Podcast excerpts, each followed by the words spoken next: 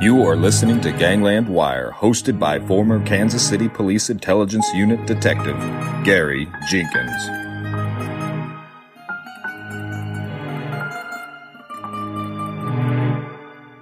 Welcome, wiretappers, to the first of a two part series on a Royal Canadian Mounted Police operation that went horribly wrong. In a nutshell, a narcotics unit of the square jawed Dudley Do Right Mounties used a professional informant to intimidate a young drug addict into setting up a heroin deal over in Thailand. At the takedown in Thailand, a Mountie was killed and some low level Thai drug dealers were arrested, along with my upcoming guest, Alain Olivier. I got onto this from an Amazon movie titled Most Wanted. This is a very recent film starring Josh Hartnett and the comedian Jim Gaffigan. In an unusual cast selection, the filmmaker chose the funny man Gaffigan to play a low-down, double-dealing informant who assisted in destroying a young man's life. Gaffigan was not funny in the entire thing, and I thought he did a heck of a job.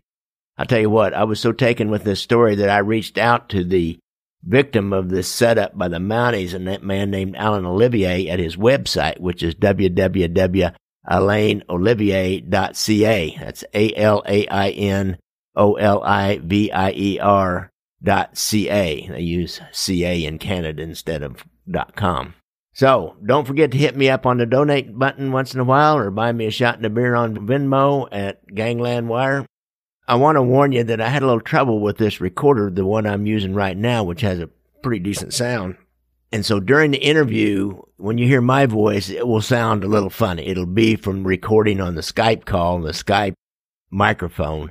But I don't really talk that much in it anyhow. Primarily, and you're used to that, my guest is on Skype or on Zoom and, and the microphones aren't usually that good. Of course, you know, I don't have the huge big budget that I can mail them a microphone or pay for them to go into a studio wherever they are and and we can record the interview that way. So uh, just bear with me because I tell you what, this story is worth. I don't think you'll notice. This story is so compelling that I don't think you'll notice the quality of the sound. It's about like my usual ones.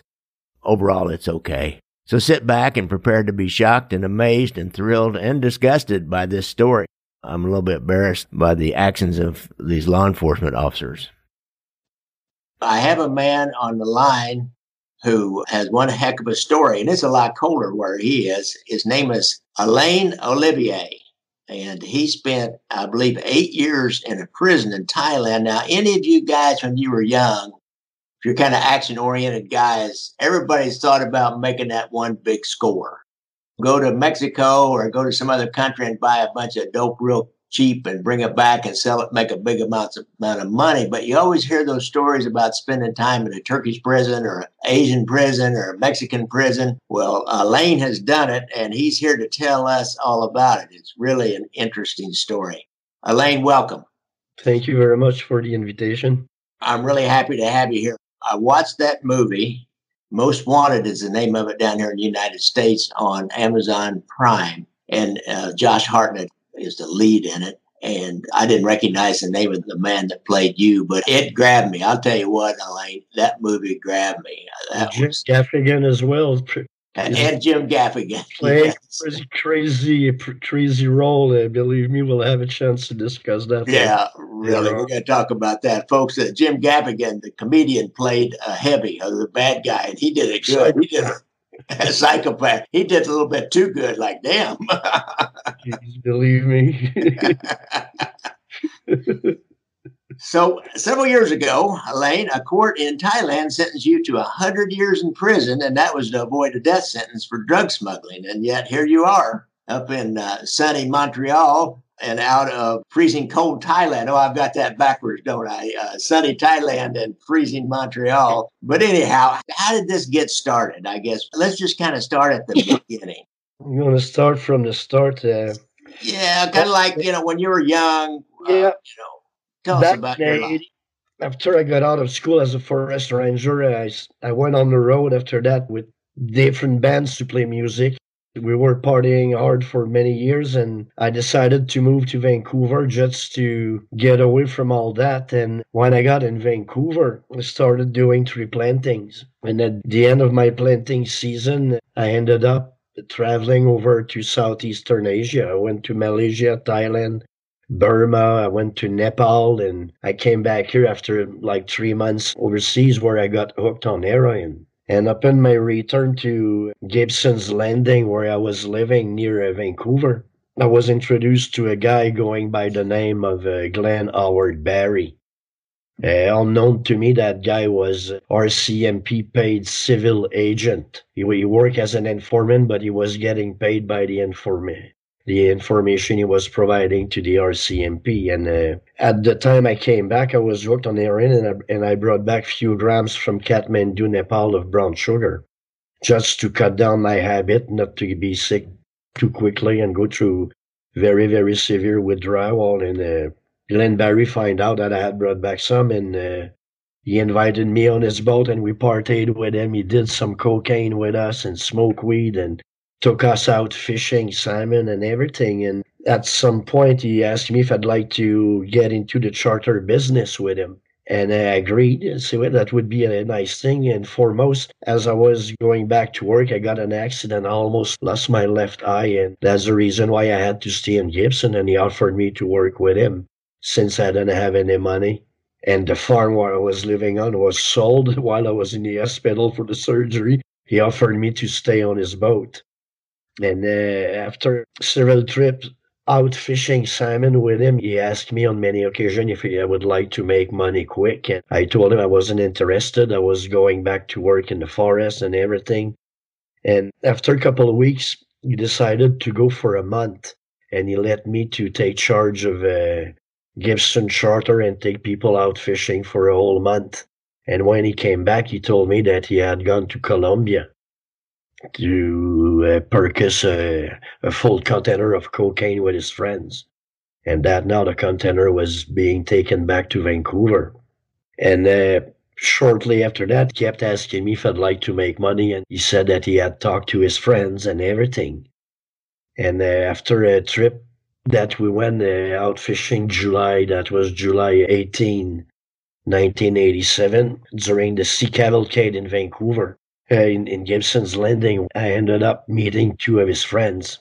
One was uh, Barry Bennett, and the other one was Dennis Massey. Two guys dressed like those guys in the movie Miami Vice, in the series Miami Vice in the 80s, with Hawaiian shirt and slacks and loafers and gold chains and everything. And uh, this, they made me, uh, Glenn Barry had gone to tell them that I had brought back uh, like some hundred grams of heroin from Thailand, which was totally false since I only brought back less than seven grams for myself.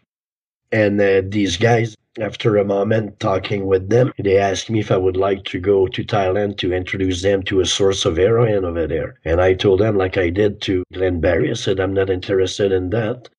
I have a job and I'm going to go back to my job. And uh, to make a long story short, a week later, Barry Bennett came back to the marina to borrow the boat I stayed on for the whole weekend. And when he came back on that Friday morning, July 24, 1987, he was with another stranger, a tall guy that I had never met. And they decided to go to rent the boat for, uh, actually, they didn't rent it. Glenn Barry lent the boat to these guys, and uh, they were going to Vancouver Island, apparently over Nanaimo or something like that. Actually, that was Chemainus.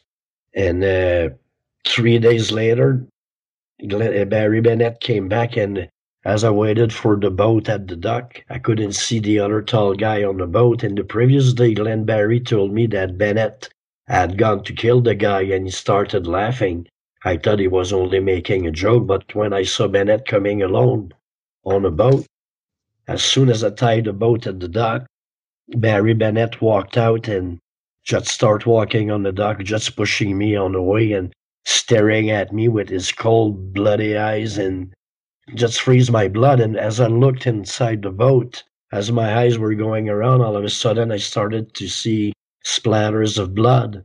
And then I saw one empty casing of 9 millimeter on the floor. Then I turned around and I saw a second empty casing. And as I went to pick up these bullets, I was started freaking out. I was wondering what the fuck did go happen over there, and I realized that they had killed a guy. That's the first impression that I had. So I took the two bullets to Glenn Barry, and I told him, I said, "Hey, what the hell is this? We have customers coming over here." And he started pushing me. He says, "You don't say a fucking word about this, otherwise the same thing will happen to you." And he says, "For now on, that you want it or not, you're part of it." I had manipulated the empty casing, and now it's like I had manipulated element of a scene, a murder scene. Elaine, let me ask you a couple of questions here. Yeah. First of all, how old were you when you first started down this path with Glenn Barry? When I met Glenn Barry, I was 27 years old. And how old was he? He was like 40 years old. He was born May 1st, 1949, if I remember. So there was like a huge age difference and experience yeah. difference, it sounds like. You've been working in the forest, you had blending bands, you didn't have much real life business uh, no. criminal kind of experience. It doesn't sound like. Had you even been arrested or been in jail for anything other than Never. maybe a, something minor before? Never at all. But what made this even more particular is that when Glenn Barry gave them my birth date, the RCMP made a criminal background check on everything, and the criminal record came out. That didn't belong to me, but to another guy whose last name was Olivier. And that guy had a serial of criminal offenses for drugs and violence and I think weapons and stuff like that. And all of a sudden, the RCMP, they thought I was him. And that's why they came to Gibson and they did that murder scenario to make me believe that they were members of the uh, crime family in Vancouver, that they were members of the mob. They wanted to erase any doubt on my mind that they could be cops. Wow, that was pretty slick on there. I've done a lot of undercover things and used people in many ways, but I've never taken a kid like that or a young person and set them up quite like that. That was wow. I was the first victim of Mr. Big in Canada. The Mr. Big scheme that the RCMP ran in Canada and are still running, but at uh, the time it didn't have that name. The same guy who put that on the RCMP agenda, the Mr. Big t- uh, scheme. His name was Sergeant Peter Marsh from E Division in Richmond, BC. He's dead now. He died a few years ago. But he was the, the guy who initiated and created this old program back in 1987 at E Division, the same division as Barry Bennett and Dennis Massey and the others were working. By coincidence, the guy who was heading their crime family. His name was the Fat Man. oh, yeah. And believe me, Gary, I've seen big guys in my life, but this guy was big. It was the Fat Man. I have another question about this. Yeah, this is most interesting. So, what you're telling me is the RCMP, the famous bonded, you know, Dudley Do Right Mounties of Canada, their investigative division, which a lot of people don't really realize, down in the United States, we had this idea about this tall, broad shouldered, blue eyed, square jawed guy with a hat riding a horse. That's the only Mounties we've seen wearing a red coat. So they have a whole undercover narcotics unit and investigative units for other crimes are like the state police. It sounds yeah, like if the FBI had a uniform division, I believe, as well as detectives. So they set up a scenario and they ended up calling it Mr. Big. And maybe they even invented it from you, where they would draw a guy in like you who was maybe didn't exactly know that wasn't that hip and didn't know what was going on in order to do a sting on him or get him to the mark, if you will, uh, do what they wanted they would draw you in and then start put you in a compromising position, at least what you thought was a compromising position, sure and was. then come down on you and then yeah. make you bend to do what they wanted you to do. In the United States, that would become entrapment in the end. in Canada, also, we have a law on entrapment since the 80s with Antonio Lamer, the Justice Lamer, who had the what made really jurisprudence in Canada, the Mack case and they have like 10 different elements that contributes to be entrapment in law. And for later on we'll talk about it uh, about the trial but the rcmp never thought that i would be able to prove that that they acted such scenario on the boat. And it's only because another guy in vancouver who was arrested in that same operation after i was arrested in thailand one of the witness came forward because I sent them a letter about the fact that that they had done that on the boat, and that that's the only reason they managed to prove it in court. Because when they questioned Glenn Barry about it, about the day that Barry Bennett taking someone out on the boat, the, the blood on the boat, and the empty uh, 9 millimeter casing. Glenn Barry said through that we did that. They couldn't deny it. It happened. Yeah. And uh, they said in court that was for my own benefit if they did that. So imagine. Hmm. Yes, Crazy. and we do have entrapment. It's only that the court needs to enforce it when time comes to do so. Yeah. So now they've got you scared. They think you are a witness to a mob murder. And they brought in Mr. Big, kind of the, the closer in the used car business. He would be, or the car business, he'd be called the closer, the guy that comes in and puts the hammer down, says, Yeah, you have to do what we ask you to do. And so tell me what happened then. How did that work play out? After that murder scenario, I moved away from uh, Gibson's Landing, but Glenn Barry is the one who drove me an hour and a half away because I wanted to get away from him. And uh, they started jets to Glenn Barry foremost, started to visit me up the coast where I was working uh, on a seafish farm and uh, salmon farm. I, I mean, and uh, he started to come to tell me, "You won't get away like this. You won't make me lose face before my friends." I told them that you were able to bring back heroin to Canada and from Thailand. This is when I told him, I was, by the way, I says, I never brought any heroin back from Thailand. The little bit I brought back was from Kathmandu. but that guy managed, imagine that guy is a master fisherman, first of all. He was an iron worker before, but got a big accident. He's from a small village on the east coast here. He spent his whole life fishing. He's a master fisherman, but he got these guys to believe that I was running out the heroin trade on the coast. And when they checked my birthday, they did the background check. They were sure that I was their man. And they started for 18 months to chase me all across Canada. To make sure that I would go along with their scheme.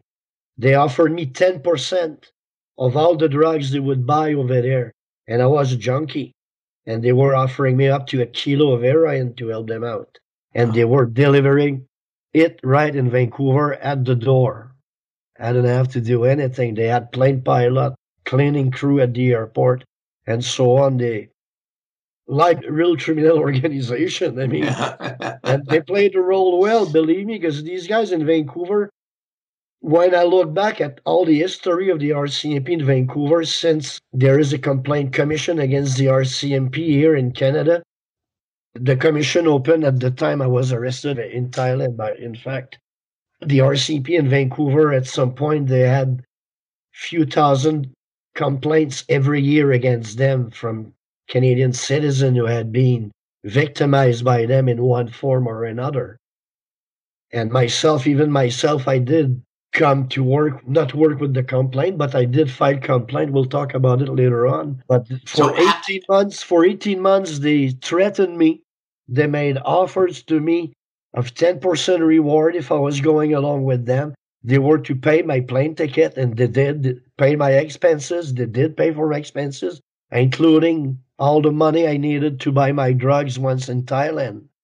And when they saw that I was to, they even went as far, Glenn Barry went as far as to say, if you don't come along with us, if you don't do as we are telling you, we're going to go after your own family. Interesting. Boy, they put the pressure on you. So they get you, they almost like kidnap you and get you on the plane. It, it looked like in the airport. Was that have some reality to it? Few hours before leaving to Thailand, after they purchased my plane ticket and everything, when I arrived in Vancouver, they picked me up at the airport and brought me down to some shaggy uh, motel over uh, Burnaby or New Westminster, I mean. And uh, near the airport, a few minutes away. And uh, as I enter my room, who was there? Glenn Barry. Mm-hmm. And they let me alone with him. He had few things to tell me before my departure. Mm-hmm. And he made it clear to me that if I wasn't doing as they were telling me, and if ever things didn't work out in Thailand, they were to fucking kill me. And if it wasn't them, he was to kill me. Hmm. Boy. So you get over to Thailand you don't really know anybody, particularly in Thailand.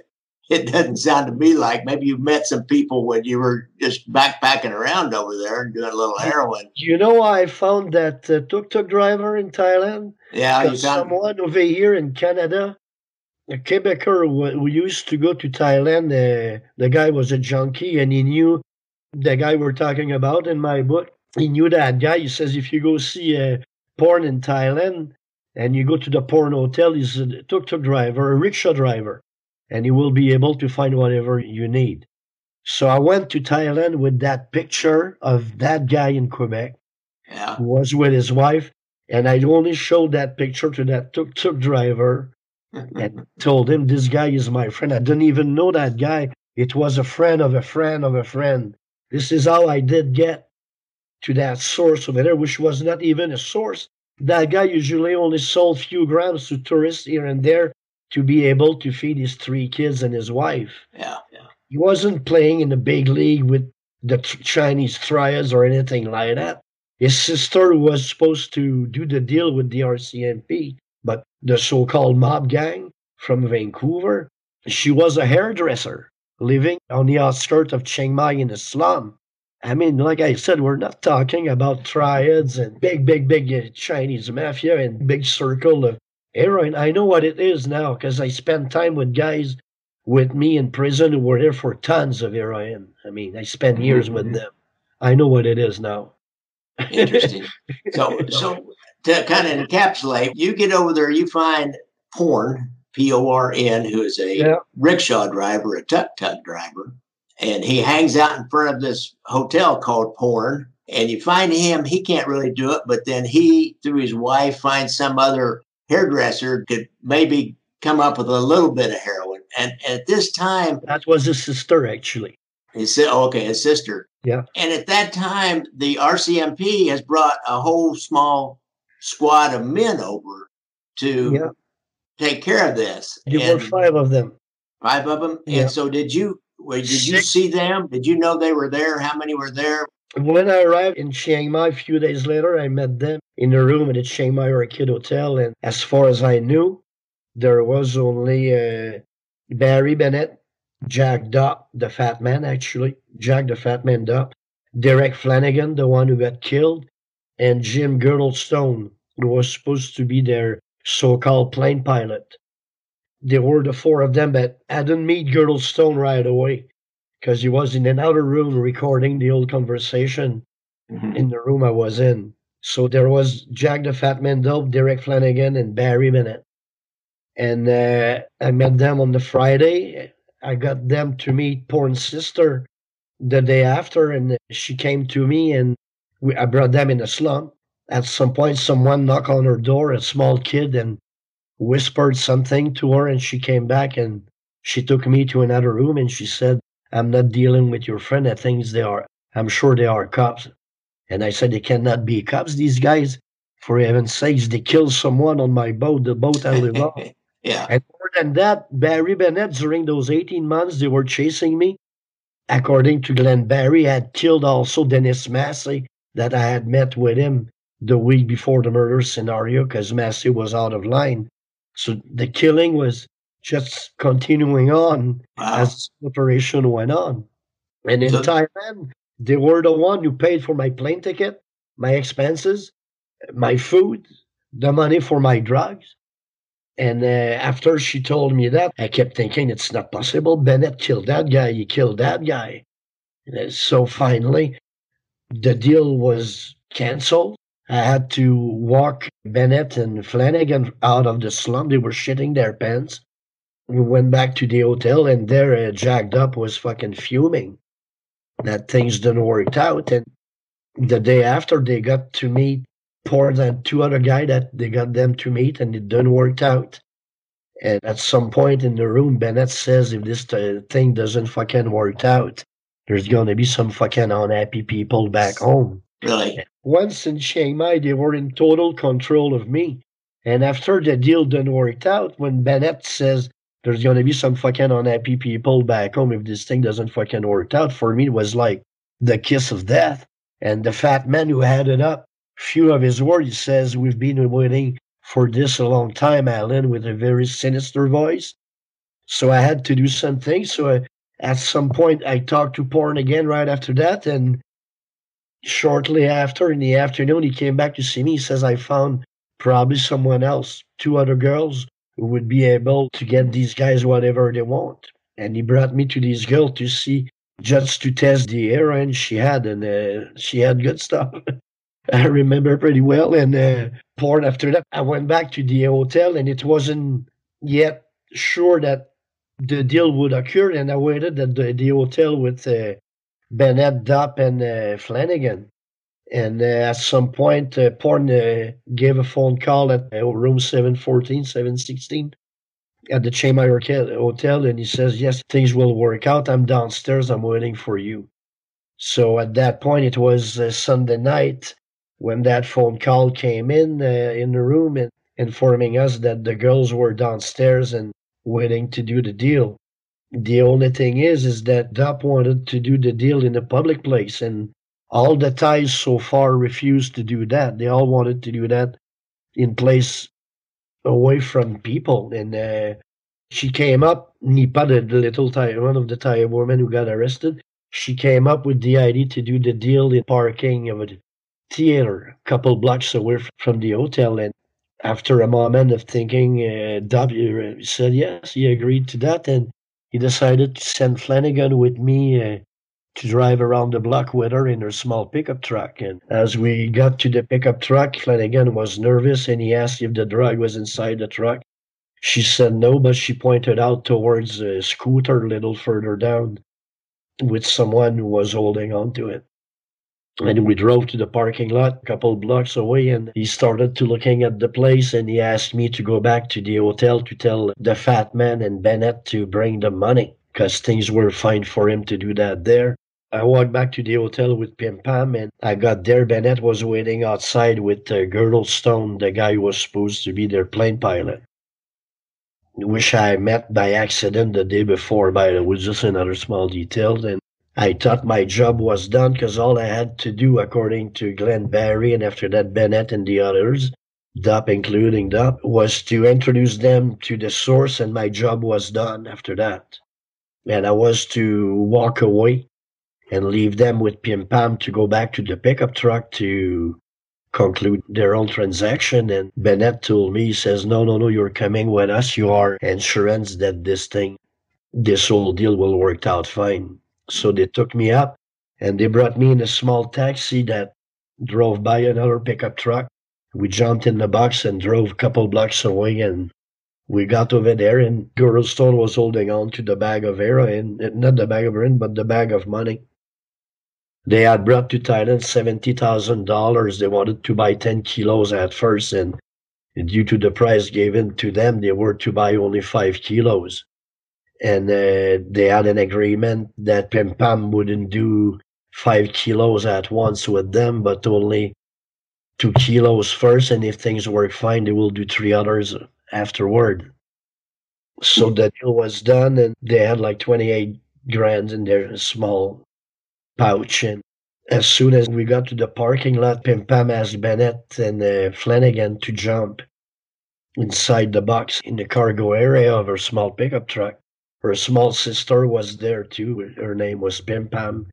And her brother was on a scooter nearby and waiting with the drug. And she signaled him to drive away. And she started driving away with the truck. But Bennett refused to climb in. And Girdlestone as well, and only Flanagan finally jumped in at the back with me, and we drove a few hundred feet, and uh, she started to go down the back lane and park it around lamppost where there was nobody around and we could do the deal without any problem and it was still semi-public and there was some light. But bennett didn't want to come down the lane right away and he stayed behind with Girdlestone. So after a moment, I walked with Girdlestone to them and asked them to bring the money.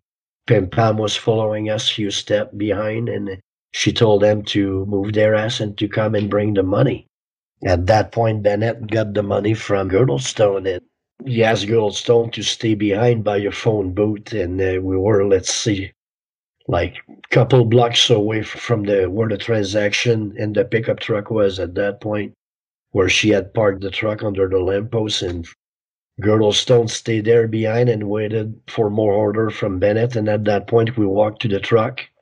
And uh, Flanagan was looking all around to see if he couldn't see uh, Nipa's brother with the drug, and he was hidden with his back on the fence with a whole bunch of vegetation covering him. It was dark by then. It was like 8:40, I guess, when we got to the parking lot. It was already dark outside, and uh, Bennett started to talk with Nipa at the front.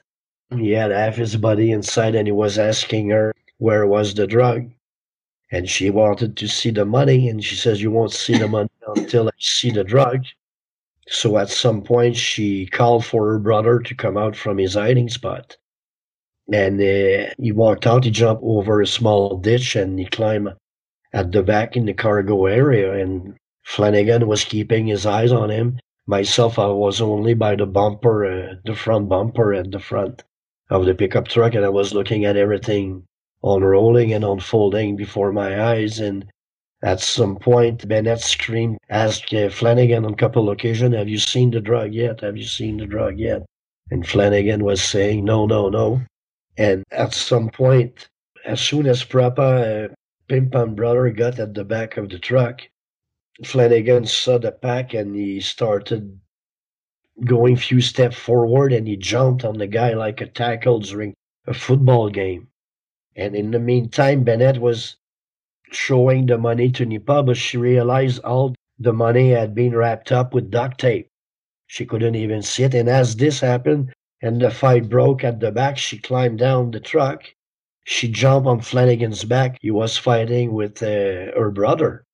Meanwhile, Bennett was looking at this and decided to climb at the back as well to help Flanagan to fight Nipa and her brother myself, I was walking backward few steps, and uh, at some point, as the fight broke out, I heard police, police. That's the thing I forgot to tell you. This is when I realized that they were RCMP members. The best is coming there. They were fighting at the back of the truck, and as I walked back, Pim Pam, the little sister of Nipa, was nearby. She jumped inside the truck and start.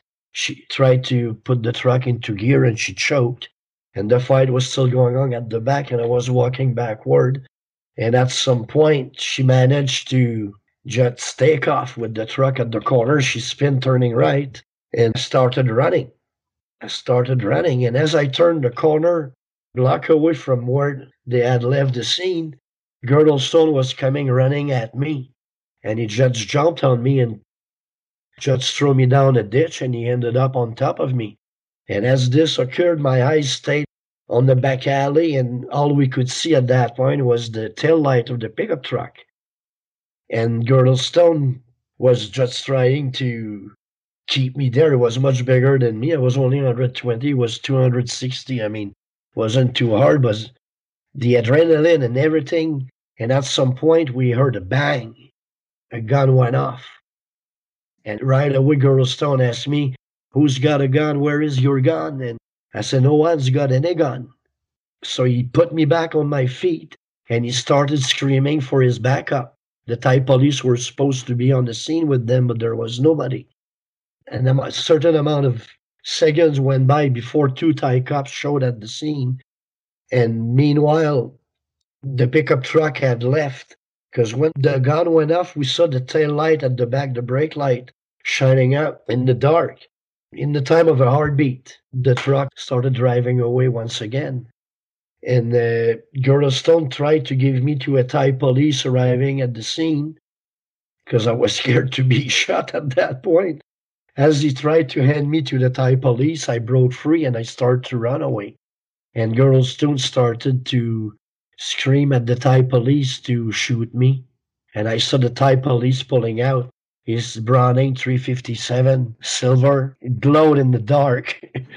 and uh, as soon as I saw that and I start to see the Thai police aiming at me, I dove to the ground and Girdlestone came back to pick me up and they put the handcuffs on me and brought me back where the truck was parked under the lamppost at the time the deal was supposed to go down. And uh, Girdlestone really wanted to start running to go see what went on over there because he saw also that Flanagan and Bennett had been at the back of the truck, and after the gunshot, he surely had reason to worry about what went on. And as soon as he put me to the ground with my handcuffs in the back and he tied them up, he asked the Thai police to keep an eye on me, he started running This is when I saw Barry Bennett walking out of the dark. And he was holding on to Nipa with his right arm and what could have been a gun in his left hand. He was a left-hander, by the way, Bennett. And uh, I say, holy shit, what the fuck went on? I didn't know yet. I couldn't see Flanagan at all. And as they brought Nipa to me next to me, couple seconds later, a couple cops came to pick me up and they started dragging me to a police car. And they threw me at the back with my hands tightened in, at the back. and I ended up with my lungs, my ribs, and then right on the lump between the two seats. And I ended up breaking my ribs and I started spitting blood right away. And Nipa came a few minutes later but just before she came in, I saw that guy from the RCMP at the Canadian Embassy. I had seen him the day before, but I thought it was tourist that was talking with Jacked Up at the PC around the pool at the hotel, but it was the yellow officer of the RCMP, and he started screaming to the Thai police while I was at the back of the car. He started screaming, One of us got shot, one of us went down, one of us got shot, one of us went down. And then he saw me at the back and he realized that now I, I knew what went on. And uh, as soon as he said that, I said, fuck, it has to be Flanagan. And after that, they brought Nipa and she told me that according to her, gun went off as Bennett tried to break the back window of the pickup truck. The butt of his gun and the bullet would have gone off at that point, according to the Thais. Mm. This is what the Thais told me, and I don't think they had any reason to make yeah. that up. So really, it was what we call an accidental discharge. But the Mounties never did own up to the fact he was killed by a gunshot. Is that correct? It is correct. They never acknowledged that. In fact, they said that in all the newspaper and all through the media in Thailand for the next two days, it was reported in the newspaper, it was reported on television, on radio, that Thailand, that Derek Flanagan had been shot in the head, and that doctors at the hospital in Chiang Mai had pulled bullets from the back of his head. Mm-hmm. And after a couple days, I saw the article in English in the newspaper, the Bangkok Post and the Nation. People can see it on my website. All these articles are there.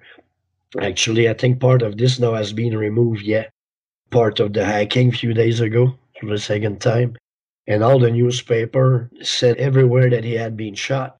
And more than that, the Thai police eyes asked my uh, co-accused who had shot the Farang. Farang, it's the word, uh, the Thai word for foreigner. Mm-hmm. In that case, it was Flanagan. Mm-hmm. Why would the cop ask the Thais who had shot the who had shot the foreigner? And even the chief of police in Chiang Mai, the day after the arrest, was sick I was puking and shitting everywhere. He's the one who gave me heroin to be able to follow the old parade that day. He's the one, once I got in his office, he said, uh, Monsieur Olivier, you're very lucky that it's not the Thai police who got shot. Hmm. You're very, very lucky. And he didn't tell me that once, he told me that twice. The first day after the arrest and the second day, he reminded me that I was lucky. And for the, those two days over there, the Thai police, did a reenactment of the event, the old transaction, except that they changed the old scenario. Mm-hmm. And at some point, even me, I wanted to object to that. I couldn't. There's some reporters, it was everything that the Thai police were doing was contrary to what had been reported in the by the media so far. And uh, on the third day, that was General Bamru Who was in charge of uh, the Bangkok Metropolitan Unit, it's similar to the DEA in the United States. He went up to the media and he said that all the statement and reports about Derek Flanagan being shot and that the doctors had said that they had pulled a bullet from the back of his head were wrong, they were false, and that media uh, members often make error in stories like that. That was the end of the story as far as the media were concerned with Flanagan's death uh, in Thailand. And uh, meanwhile, when I was arrested, when we were transferred to Bangkok, they sat us on an army plane and right next to the coffin of Derek Flanagan at the back of the plane. And I think that was done on purpose. And I told them, I say, you must be ashamed of yourself. You cannot even look at your friend who died, and that's your fault if he's dead. The RCMP didn't have the authorization to be over there like it should have got from the Solicitor General of Canada, which is actually the safety, public safety minister, who's uh, in charge of the RCMP, because only the minister can decide if there will be responsibility agreement between the two countries and uh, human rights, Canadian human rights charter has to be followed and etc. etc. And they have to look at how Thailand runs its business over there in terms of human rights before bringing someone over there. In the same way as in Canada, in the Byrne case, when they wanted to extradite him to United States, to where he faced the death sentence for murder, the minister went to bat. He said, as long as we don't get an express letter from the American government that that guy won't be executed, the charter keep us from sending to, from extraditing him to you. Send me to Thailand they engineer an operation that cost them over a million bucks to buy a couple kilos of heroin. Their friend was killed over there through all that. And all the documents, what is even most shocking afterward, as I realized over the years, is that all the documents from the RCMP depicted me as some kind of Pablo Escobar on the West Coast about heroin. Yeah, yeah. And that the bust in Thailand had stop an old pipeline. That was all false. And I had to fight against that.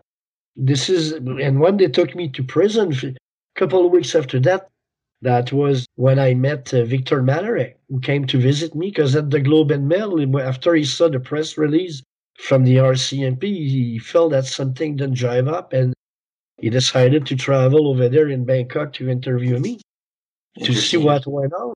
As a result of his article, once he got back to Canada, the RCMP Public Complaint Commission in Ottawa, the chairman of the commission decided to file complaints against the RCMP with regard to their conduct and my treatment in this whole operation.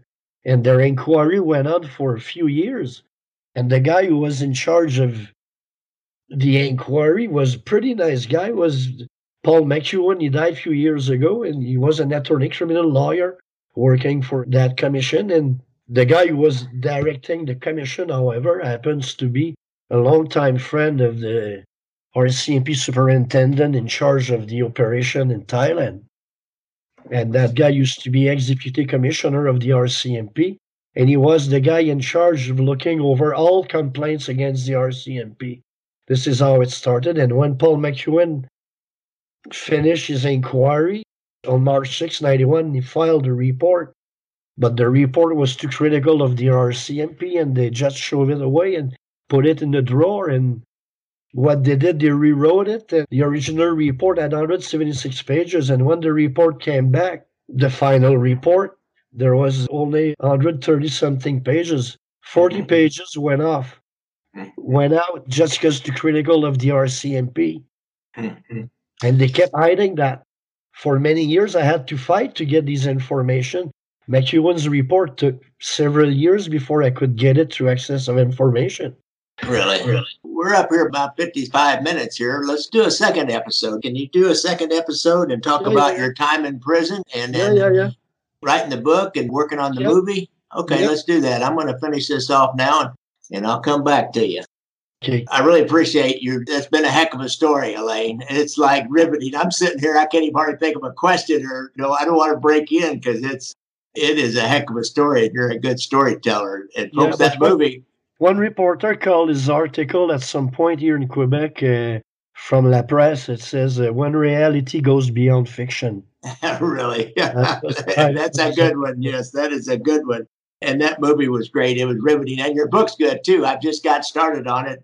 I only got five stars reviews so far for the book. Yeah, I'll give you one. I just haven't got back to it yet. So the name of the book is Good Luck, Frenchie. Yeah. One last thing. Tell us why it's Good Luck, Frenchie. This is cold, man. This is cold. After my arrest, I spent like 18 months before the court. Over a period of 18 months, yeah, I've been to court like 19 times altogether, 20 times over 18 months. That's in Thailand. That, yeah, in Thailand. Thailand. And the RCMP came to testify on Bennett and Dopp testified on November 14, 1989, and Girdlestone on November 21st, 1989. And the cover picture of my book, that is me here in chain with 40 pounds of chains around my ankle. And the picture was taken by Girdlestone. And he smiled at me. He said, Smile for our album souvenir. This is what he told me, and he took the picture. The week before, when Dopp and Bennett testified, they perjured themselves not only about Flanagan's death, but they went as far as to tell the Thai court that I had a criminal record in Canada that, that was behind pipeline of heroin to Canada and so on and so on and so on. And nothing of it was true. None of it was true. And they used that to have me sentenced to death over there. And at the end of the day, testimony started at nine in the morning and we got out of court. I think it was like almost eight o'clock at night or seven thirty when we they brought us back in the bullpen and they took us they brought us back to the prison with 200 guys screaming to get back to prison but they're not taking off until uh, we're done and bennett and like i said bennett ended up perjured himself and at the end of the day as soon as bennett testimony was over Dopp came to see me and he slapped me in the back as we walked out and he says good luck frenchie hmm. boy that was cold boy that was cold dude all right, let's come back and talk about what happened after the trial. Well, that was one heck of a story, wasn't it? I promised you guys that. So, like I said before, email your other true crime podcasters about this guy and send a link to his website. Visit his website, buy his book. Think you'll enjoy it if you like that kind of book at all. Check out that movie on Amazon, Most Wanted. It's free on Amazon Prime. It's a hell of a story. I've worked with plenty of informants myself. I have twisted, bent, coerced, done everything I could to get the cooperation of a drug addict that didn't really want to give me that cooperation or to set up somebody big, somebody bigger, which is pretty typical, but I never entrapped anybody or set anybody up quite like he got set up. I think it was egregious what they did. That's a good $25 lawyer word. And especially not where they knew that the penalty could possibly be a death sentence. So thanks a lot, folks. And don't forget to hit me up on Venmo, and buy me a shot and a beer. Well, folks, thank you for listening and all your nice comments on the Apple Podcast reviews, plus your nice comments on my YouTube channel, where I often put up the, uh, at least the Zoom interviews so you can see what my guests look like in real life. Also on our Facebook group, Gangland Wire Podcast. I see a lot of really good compliments on that. I've got some great people that help put up really good content. So if you want more mob information that you can shake a stick at, go to Gangland Wire Podcast Facebook page, or actually it's a group. Remember that if you support the podcast with some donations, you'll get an invite to my live Zoom call where we'll share stories, answer questions, and in general have a good time. Don't forget to buy me a cup of coffee or a shot and a beer on Venmo on your Venmo app, or you can go to Gangland Wire, my website, ganglandwire.com, and donate. I have a donate page, and, and each podcast that I put up has a pretty lengthy written blog piece about what the subject is. And at the bottom of that page, there's a way to donate. I have some fixed costs, and plus I'm raising some money for my next documentary, which is about the KC mob and the election fraud of 1946. I've already had to hire a film guy to do a couple of my interviews, and I have one more interview to film. Plus, I have an artist that I pay to do some illustrations for my movie. If you remember from Brothers Against Brothers or Gangland Wire, I use some illustrations in those. And by the way, you can rent those on Amazon for only $1.99 or $2.99 if you want the HD version. And finally, I have my book, Leaving Vegas, the true story of how FBI wiretaps ended mob domination of Las Vegas casinos. Now that title is a mouthful. But in that book, you're going to find copies of a lot of the transcripts of the actual wiretaps. And if you get the Kindle version, I took those audios that I got out of the court files and linked them to the book in the proper places. I have an explanation and then the actual audio wiretap, which I think is kind of unusual. So you can go to Amazon and get that book and get it in the Kindle version. Gangland Wire supports the Veterans Administration and their programs that help veterans with PTSD. You can call their hotline at 1 800 873 8255 and push 1. Or go to their website, www.ptsd.va.gov. I hate saying that www. I left it out when I said something about Gangland Wire. You guys all know I can leave that out. Anyhow, thanks a lot for listening and listen up next week. I try to put out one a week. Music provided by our good friend and super fan from Portland, Oregon, Casey McBride. Thanks, Casey.